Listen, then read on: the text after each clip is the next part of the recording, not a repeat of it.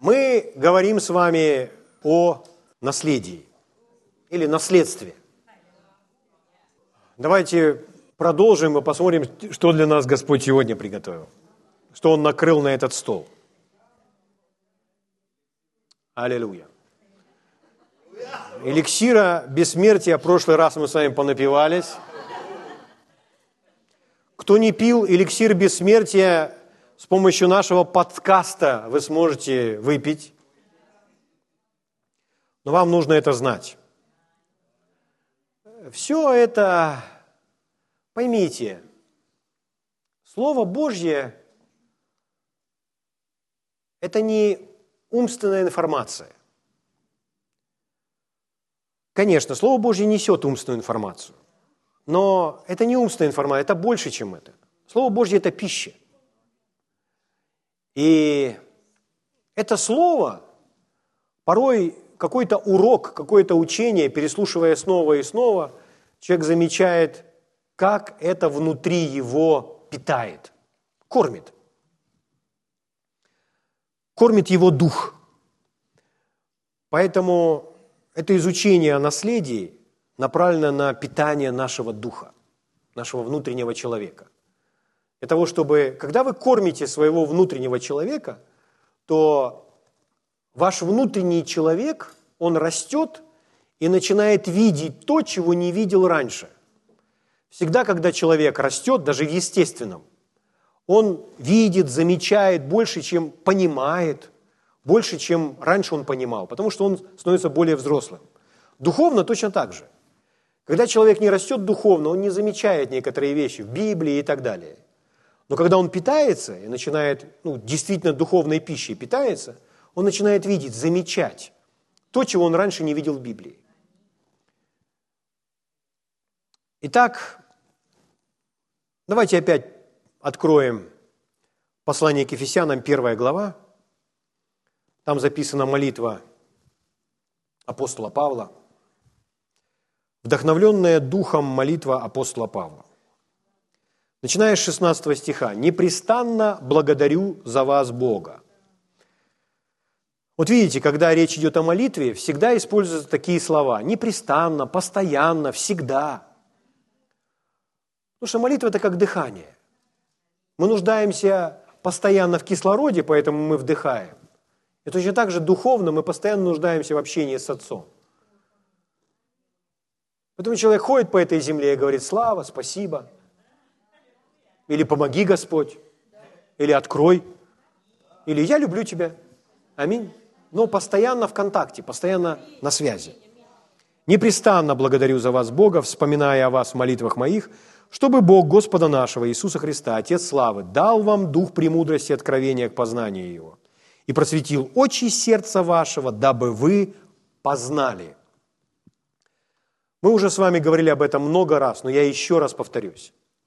Все молитвы апостола Павла, они не о том, чтобы Бог что-то дал, а они о том, чтобы верующие увидели, что Бог дал, сделал, что им принадлежит, какими они стали и так далее.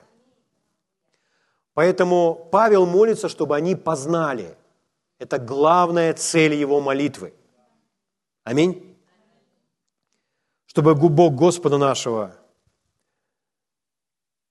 Отец Славы дал вам дух премудрости откровения к познанию Его и просветил очи сердца вашего, дабы вы познали. А далее он перечисляет три такие сферы. В чем состоит надежда призвания Его? Первое – призвание. Мы еще уделим этому время. Но говоря о призвании, друзья, у меня аж мурашки по коже идут, когда я говорю о призвании. Знаете почему? Я вам сейчас скажу. Человек постоянно на этой земле, люди, постоянно их волнует вопрос. Кто я? Для чего я родился? Какие у меня таланты? Кем мне быть? Куда мне пойти учиться? Кем мне стать? Кем мне стать, с самого начала, лучше пораньше в жизни, чтобы потом не менять это пять раз, а чтобы, чтобы сразу попасть в правильное русло. Вот ответьте себе на вопрос, особенно если вы постарше, делали какие-то свои ошибки. Представляете, что вы всю свою жизнь занимаетесь чем-то, что вам дорого, что вам нравится, что вас удовлетворяет и приносит прибыль. Вот это и есть призвание. Иисус сказал брату Хейгену, многие из моих служителей, из моих детей очень рано умирают, потому что они не входят даже в первую фазу своего служения, того, что я для них предназначил. Ну, это призвание, оно не однобокое там такое, что человек там слесарь там, или еще кто-то, или, там, или врач. Оно не однобокое, потому что оно связано с семьей, с работой, с местом в церкви, потому что мы все члены тела. Угу. И у него много разных таких ответвлений. И когда человек в правильном месте, когда он находит свое призвание, это делает его по-особенному удовлетворенным. Удовлетворенным внутри настолько, что он может сказать, а я не напрасно жизнь прожил. Вы знаете, как часто человек, взрослый человек, человек в годах, и вот он задает себе вопрос, а зачем я прожил эту жизнь? Вот я прожил эту жизнь. Что я исполнил, что я сделал, что я сделал такого полезного? Ну, хорошо, есть человек, ну, родил детей. Там, ну, у детей, может быть, тоже там Дети ищут, не могут разобраться вообще, куда, в каком направлении им идти, потому что родитель не смог им этого дать. В таком состоянии человек может быть разочарован, не удовлетворен. Поэтому Павел молится за всю церковь. Я молюсь о вас теми же самыми молитвами, чтобы мы могли видеть свое призвание, чтобы мы различали. Для всех нас это участие в Божьем деле, которое Он всем нам поручил как телу.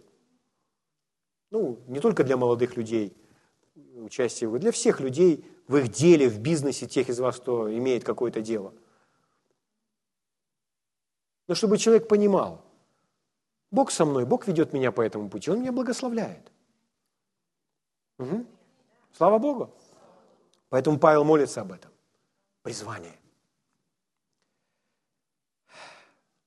Идем дальше. Какое богатство славного наследия его для святых. А дальше он говорит о наследии, о наследстве, которое принадлежит всем нам.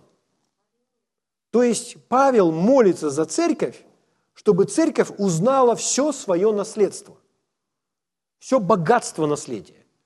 Зайдите в любую церковь, начните э, говорить на эту тему. Начните с людьми говорить о призвании – что они лично знают. Не, не просто там они где-то слышали, кто-то говорит о призвании, а что они лично знают о своем призвании. А потом коснитесь вопроса и скажите, спросите, сколько люди знают о наследии, которое им принадлежит во Христе? Пользуются ли они этим наследием? Взяли ли они его?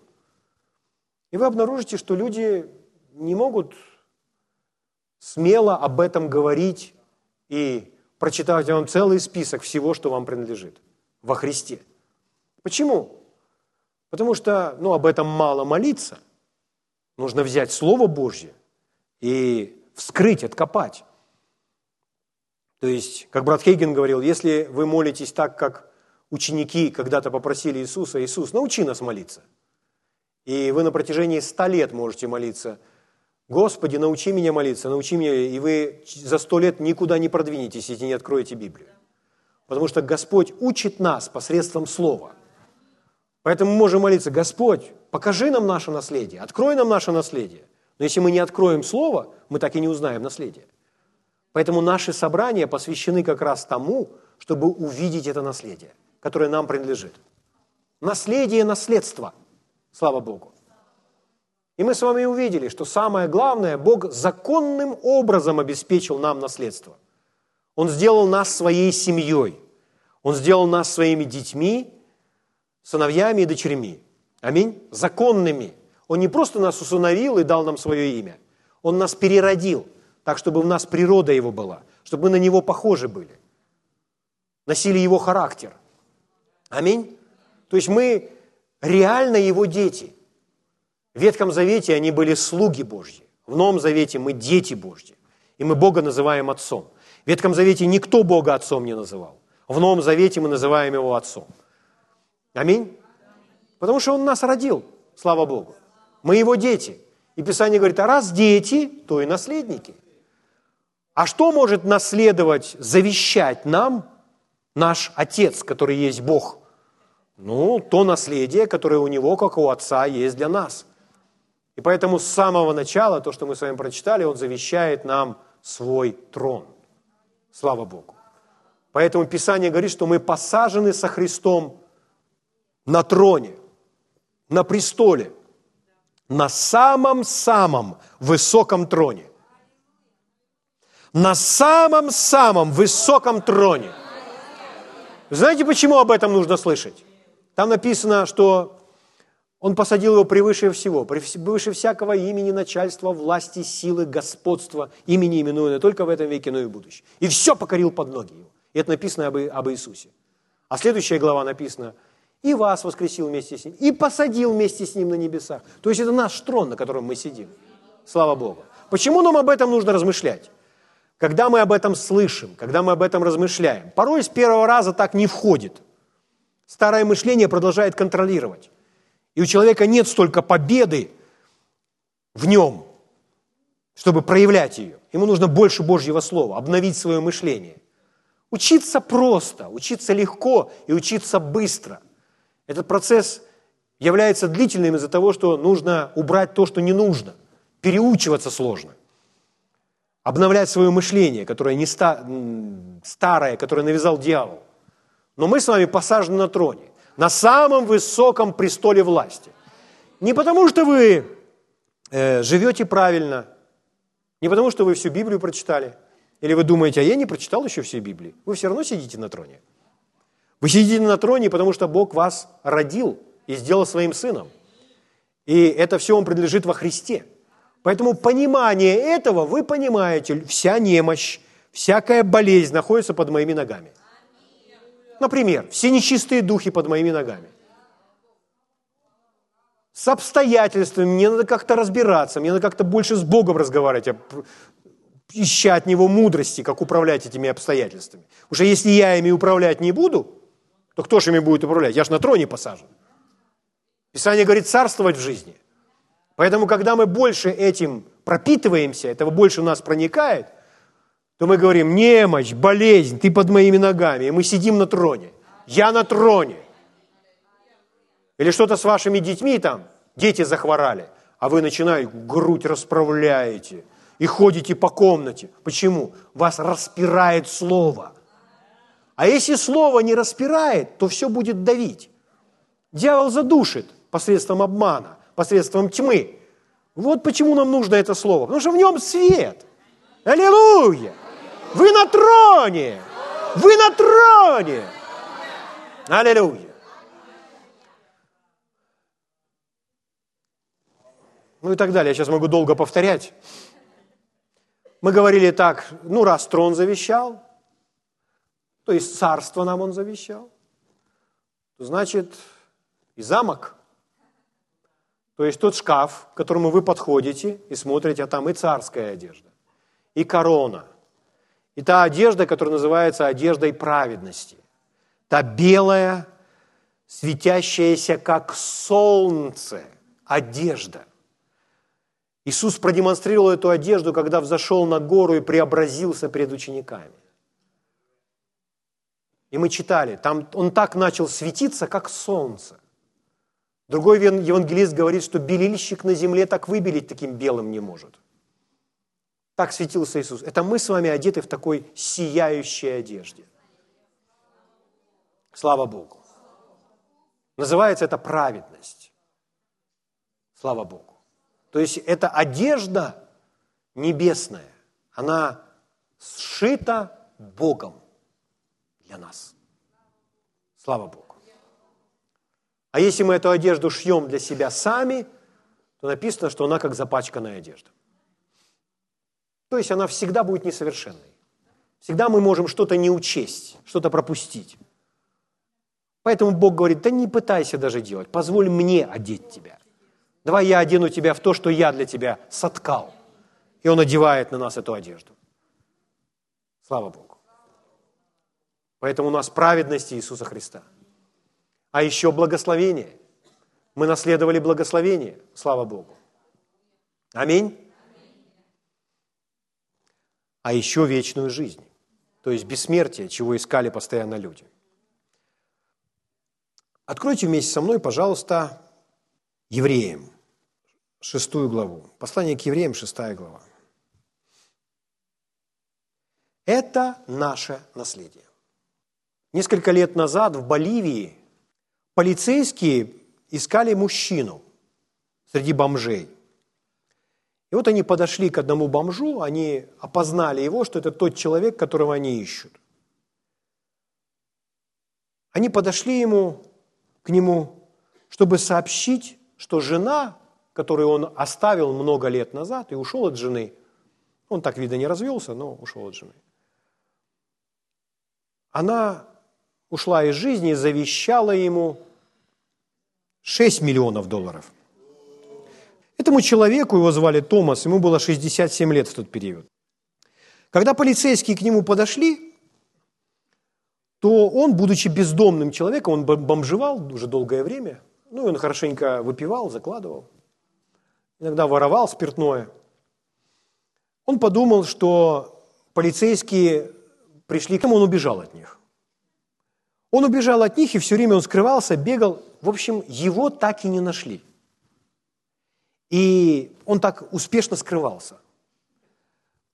И в новостях, в средствах массовой информации об этом человеке говорили, дословно, это новый миллионер, который парадоксальным образом не знает о своем богатстве. Чем закончилась эта история, так она и закончилась. Потому что этот человек, боясь, что его просто хотят арестовать, не позволил этим людям сообщить для него добрую новость, что у тебя есть 6 миллионов теперь. Аллилуйя! Я не думаю, что вы хотите оказаться в таком состоянии. Поэтому отрезвитесь, друзья мои, и слушайте Божье Слово.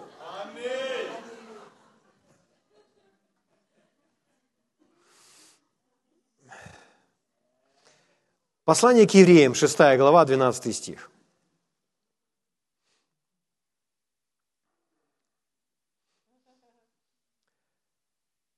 Здесь написано, дабы вы не обленились, но подражали тем, которые верою и долготерпением наследуют обетование. Наследуют что? Обетования. Мы с вами наследники Божьих обетований. Или, если сказать это современным языком, Божьих обещаний. Вы готовы? Вы готовы пьянеть от Его любви? Приготовьтесь. Послание к евреям 6 глава, 17 стих, немножко ниже. «Посему и Бог, желая преимущественнее показать наследником обетования. Вот опять он употребляет это выражение. Наследником обетования непреложность своей воли употребил в клятву. Послание к евреям 9 глава. В 15 стихе написано.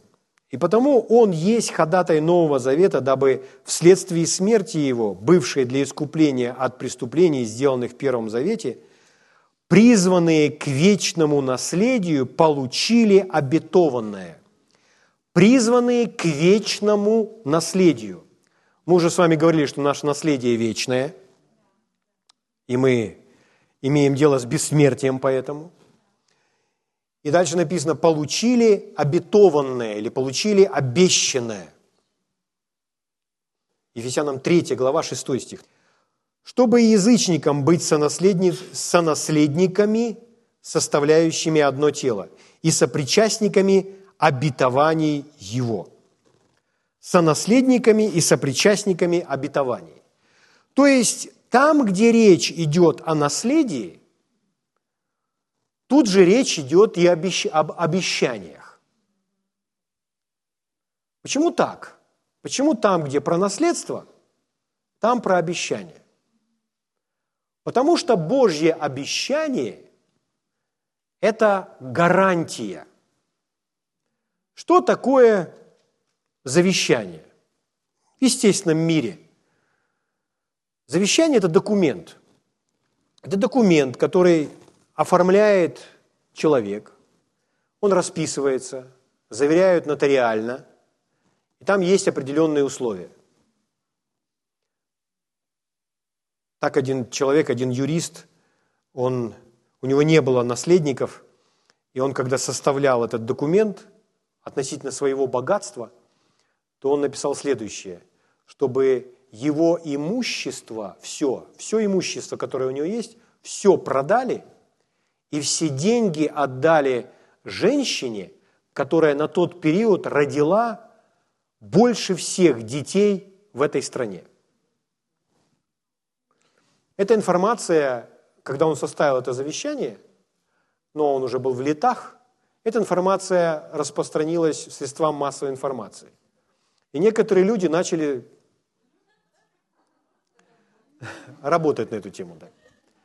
Ну, ладно. В результате, когда он ушел из жизни, то э, юристы нашли четырех женщин, у которых на тот период было, у каждой из них было по девять детей. И поэтому между каждой из них разделили все, все эти деньги, вырученные от продажи всего имущества. Это завещание. То есть человек написал бумагу, поставил печать, и все, никто не может нарушить. То есть если вам завещали миллион, шесть, или дом, или еще что-то, ну все, это, это закон. А что с Богом? Как с Богом? А Божье обещание – равносильно этому документу, этому документу с Божьей подписью, документу с Божьей печатью. Если Бог что-либо пообещал, то это стопроцентная гарантия. Поэтому я задаю такой вопрос. Хорошо. И какие же из Божьих обещаний принадлежат мне сегодня? Я думаю, вы знаете, что по этому, слову, по этому поводу говорит Слово Божье. Первом послании Коринфянам, втором послании Коринфянам, 1 глава, 20 стих написано, «Все обетования Божьи во Христе Иисусе, да и аминь». То есть во Христе Иисусе все Божьи обещания для нас с вами – это да и аминь. Вы находите обещание, знаете, это завещание. Вы можете проводить знак равенства между завещанием и обещанием. Потому что Божье обещание – это, это Его Слово, это Его гарантия. Это документ, подписанный Богом. Вы меня слышите? Слава Богу! Аллилуйя! Во втором послании Петра, первая глава, начиная 3-4 стих. «Как от божественной силы Его даровано нам все потребное для жизни и благочестия». Мы прочитали в Коринфянам все обетования Божьи во Христе Иисусе, да и аминь. Ну, раз все, то я думаю, включают ли в себя Божье обещание все необходимое для жизни? Если я найду в этом законе, или не в законе, в этом завещании – если найду в этом завещании пункт, который соответствует моей нужде или моим потребностям, то значит, я имею это, это соответствует, это необходимо или это отвечает моей нужде. Аминь. Как от божественной силы Его даровано нам все потребное для жизни и благочестия, через познание призвавшего нас славою и благостью, которыми дарованы нам великие и драгоценные обетования. Ну, может быть, звучит синодальный перевод немножко сложно, но то, о чем он говорит, говорит, а вам дано все через Божье обещание. Через Божье обещание вы можете иметь все. Все, что вам нужно, найти Божье обещание, принять Божье обещание. Еще раз. От божественной силы Его даровано нам все потребное, все необходимое для жизни и благочестия через познание призвавшего нас славою и благостью, которыми дарованы нам великие драгоценные обетования, дабы вы через них, через эти обетования, соделались причастниками божеского естества. Через эти божеские, через эти э, обетования мы делаемся причастниками, или те, которые причастны, те, которые участвуют в Божьей природе. Слава Богу! Аллилуйя! То есть, друзья мои, когда мы видим, что Бог что-либо обещает в своем Слове, то мы понимаем, это и есть наше завещание, которое говорит нам с вами о нашем наследии, потому что мы наследники Божьих обетований. Чтобы узнать все наше наследие, нужно хорошо знать о его обещаниях. Что Бог обещает? Ну, например, Слово Божье говорит, не бойся, ибо я с тобой. Не бойся, Господь, а почему мы не боимся? Потому что я с тобой. Мультфильм про Симбу смотрели? Ну, Король Лев. Там, где он пытался издать, а, рычать на этих гиен, но сзади папа прорычал. И когда он увидел, как разбежались гиены, и потом повернулся, увидел, что папа сзади стоит. Сначала он удивился, подумал, наверное, этот рев вышел из, из моего, моей внутренности – вот там сзади папа стоял. Поэтому Господь говорит, не бойся, я с тобой. Что это такое? Это обещание. Значит, что это? Это наследие. В наше наследие включено то, что Он с нами, например. Это наше наследие. Аминь? Или «Воззови ко мне, и я услышу тебя». Господь, Господи, ты слышишь меня или нет? Господи. Он говорит, воззови ко мне, и я услышу тебя. Как посланник пришел к Даниилу и сказал, в первый же день молитва твоя услышана. В самый первый день. Я пришел бы, но там другой мешал мне. Но это Ветхий Завет. В Новом Завете он живет в нас, поэтому этот ответ, он не идет к нам так долго. Слава Богу.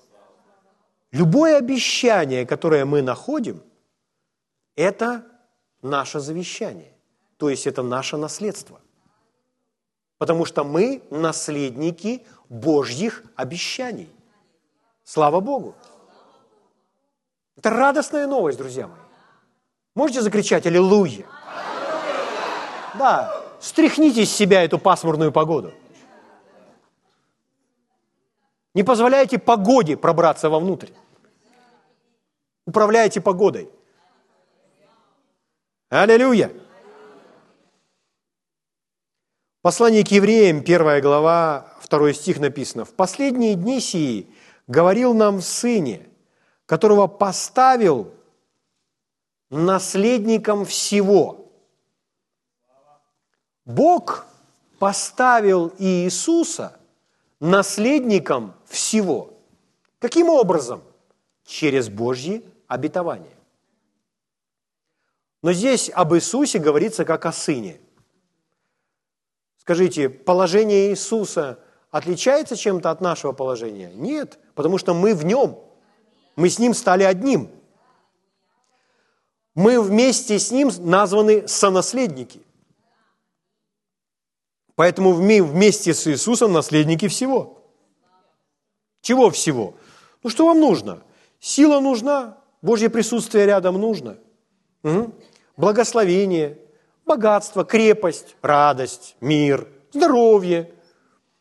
благоволение и так далее. Все, что обещает Божье Слово. Как он сказал Аврааму, не бойся, Авраам, я твой щит. Кто наш щит? Бог. Что означает все обетования Божьего во Христе Иисусе, да и аминь? Это означает, что любое обещание, которое когда-либо было дано во времена Ветхого Завета какому-то человеку или группе людей, принадлежит нам во Христе. Слава Богу. Поэтому если Бог сказал Аврааму, не бойся, Авраам, я твой щит, то значит он наш щит. Это точно так же верно и для нас. Можете закричать «Аллилуйя»? Давайте еще раз сделаем акцент на следующем. Обещания Божьи неизменны. То есть если из его уст что-то вышло, то это неизменно.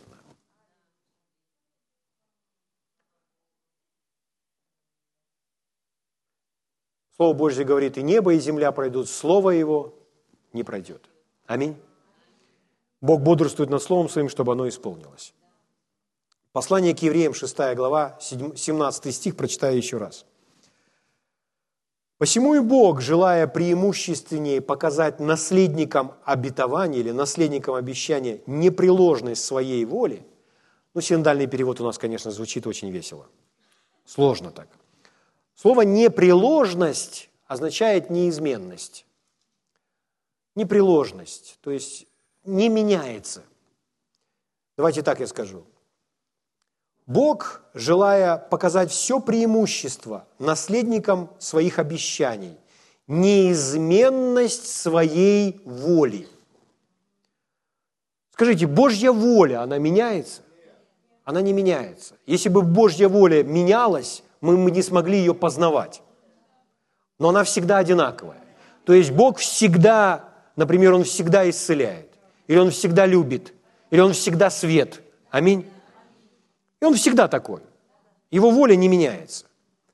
Поэтому, чтобы показать людям, что его воля не меняется, показать всем наследникам, то есть нам с вами, чтобы нам было легче, чтобы мы видели, что э, мы опираемся на то, что не меняется, то он для этого употребил в посредство клятву. То есть Бог, чтобы показать, что я не меняюсь, Поэтому он поклялся. Ну, что это значит? Он завет заключил. Он, животное было уничтожено. И когда животное было уничтожено, первый раз с Авраамом там, то это означало следующее, что Господь сказал Аврааму рассечь это животное, растащить его. И когда они заключали завет в то время, нам нужно изучать немного истории в этом смысле, чтобы понять, что там у них происходило, потому что сегодня люди так не делают. Когда они убивали это животное и заключали завет при этой жертве, это означало следующее, что если я нарушаю торжественное обещание, вот здесь, когда мы клянемся друг другу, и эти две стороны, они читали там определенные обязательства, которые они берут. Если я же нарушу свои обязательства, свою торжественную клятву при жертве, то пусть меня постигнет то, что с этим животным. То есть, иными словами, пусть я прекращу свое существование. Угу. Ну, сегодня в нынешнее время, допустим, люди говорят, зуб даю. Что подразумевается зуб даю? Ну, это такая примитивная форма, но это оттуда корни растут, ноги. Это значит, если я нарушу слово, то ты выбьешь мне зуб, я тебе отдаю свой зуб. И люди говорят, клянусь мамой. Что имеется в виду? Ну, мама настолько дорога, что, пойми, дорогим человеком, ну, такими словами не бросаются. Зачем люди это делают? Чтобы убедить кого-то, чтобы им поверили. Поэтому Бог что делает? А Бог говорит, клянусь с собой. А я с собой клянусь. Кем мне поклясть? С тобой отдам, что ли? Или что, деревом каким-то? Не, я с собой клянусь, Адам. Иными словами, если я нарушу свое торжественное обещание при жертве, то пусть тогда меня не будет, я прекращу свое существование. Это то, что Бог решил употребить для того, чтобы доказать неизменность своей воли, своих намерений. Смотрите 13 стих немножко выше. 6 глава, 13 стих. Откройте со мной, увидьте это. 13 стих. Бог, давая обетование Аврааму, как не мог никем высшим клясться, клялся самим собой. Слава Богу. Зачем? Чтобы у Авраама было основание доверять Богу. Аллилуйя. Откройте вместе со мной послание к Галатам. Можете еще меня послушать? Послание к Галатам, 3 глава. Читаю вам с 15 стиха.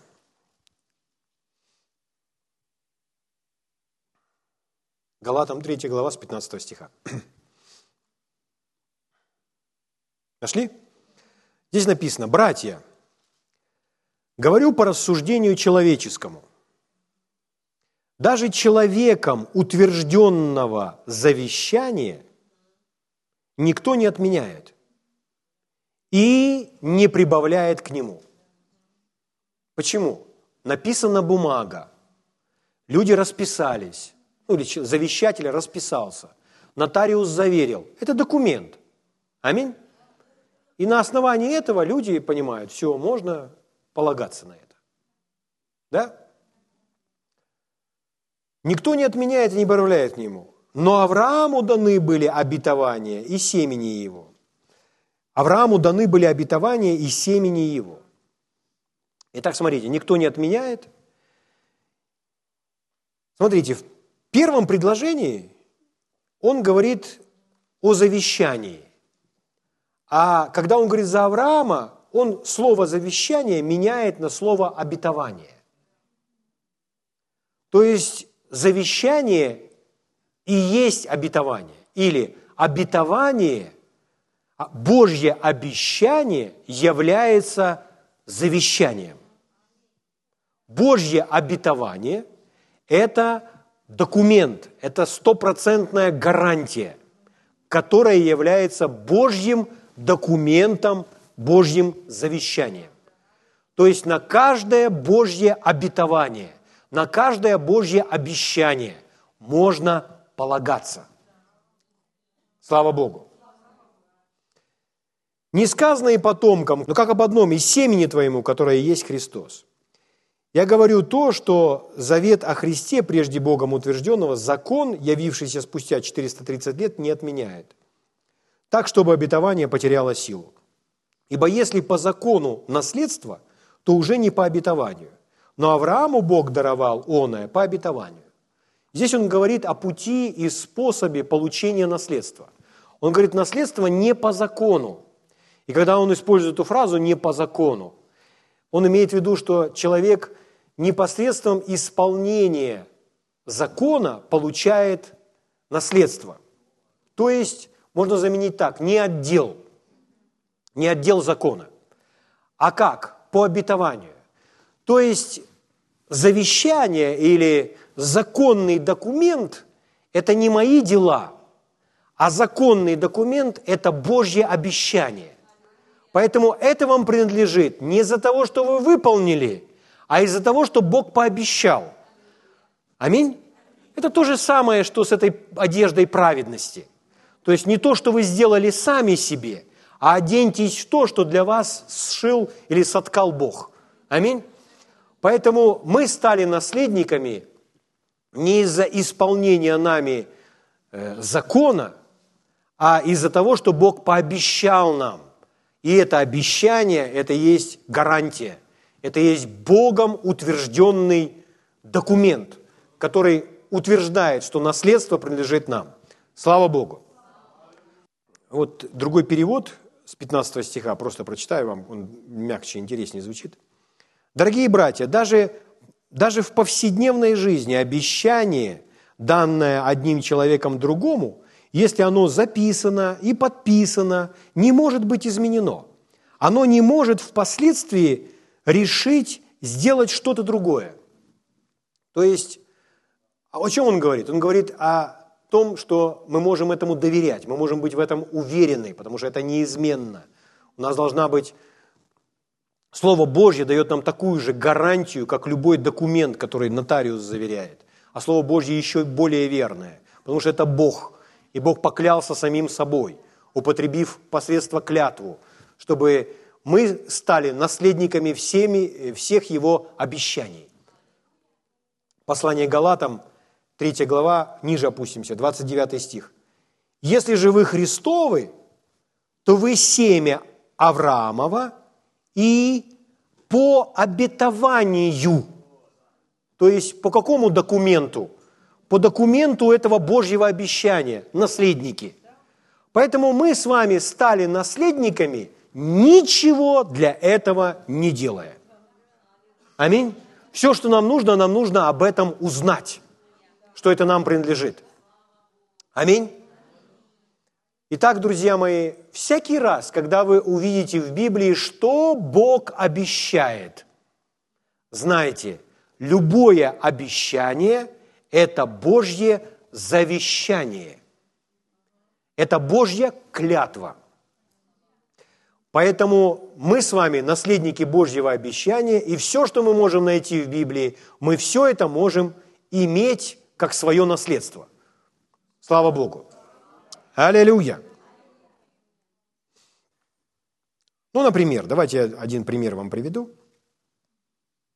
Все обетования я читать не буду, их слишком много. И вы можете для себя обетование Божье открывать каждый день. Каждый день открывать обетование, которое вам необходимо в тот или иной период жизни. Евангелие от Луки, 24 глава. Господь Иисус здесь говорит. Лука, 24 глава, 49 стих. Иисус говорит так. «Я пошлю обетование Отца Моего на вас». Можем заменить, заменить сказать завещание. Но обетование, то есть обещание, то, что пообещал Отец. То, что Отец пообещал, я это пошлю на вас, я это пошлю в вашу жизнь. Я пошлю обетование Отца моего на вас. Вы же оставайтесь в городе Иерусалиме, доколе не облечетесь силой свыше. О чем он говорит? Он говорит о Духе Святом. Дух Святой был обещан – Поэтому Дух Святой в нашей жизни – это наше наследие. По-другому вы бы его никак не получили. Его нельзя иначе получить. Поэтому часть нашего наследия – это Святой Дух. Слава Богу. В книге Деяния, вторая глава, когда это непосредственно уже осуществилось, вторая глава, 33 стих. Петр там проповедует, он говорит, «Итак он, был вознесен десницею Божью и, приняв от Отца обетование Святого Духа, излил то, что вы ныне видите и слышите. Слава Богу! Почему Дух Святой с нами? Почему Дух Святой поселился в нас? Почему Дух Святой облег нас силой свыше? Почему Дух Святой пришел в нашу жизнь со всеми девятью дарами Духа Святого? Почему это случилось и произошло в нашей жизни? Потому что это наше наследие. Слава Богу. Аллилуйя. Аллилуйя. Вторая глава, еще немножко ниже, 39 стих. Он продолжает проповедовать и говорит, «Ибо вам принадлежит обетование, и детям вашим, и всем дальним, кого не призовет Господь Бог наш. Но мы с вами сказали, что обетование или обещание мы с вами можем заменить словом завещание. И он говорит, вам принадлежит завещание или наследство. Это наследство принадлежит вам и вашим детям, и всем дальним и близким, кого призовет Господь. Слава Богу! Аллилуйя! У нас есть обещание вечной жизни, которое для нас с вами уже исполнившееся обещание. Есть обетование Духа Святого, и для нас с вами это уже исполнившееся обещание. То есть для нас это уже не, обещ, не обещание, это, это принятое нами наследство. Аминь. Бог что пообещал, то исполнил. Мы начали жить вечной жизнью, мы получили Духа Святого. Это наше наследие, в котором мы с вами живем и наслаждаемся. Слава Богу! Аллилуйя! Слава великому царю! Каждое обетование в Библии является завещанием. Мы наследники Божьих обетований. Слава Богу. Аллилуйя.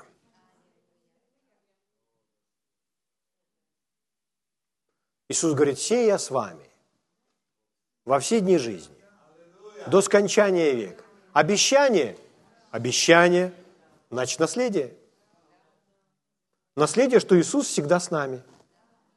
Угу. Или я иду приготовить вам место, а затем вернусь и возьму вас к себе, чтобы вы были там, где я. Обещание, обещание, значит, это наследие. Слава Богу. Это очень славно. Можете закричать Аллилуйя. Слава Богу. Давайте встанем на наши ноги.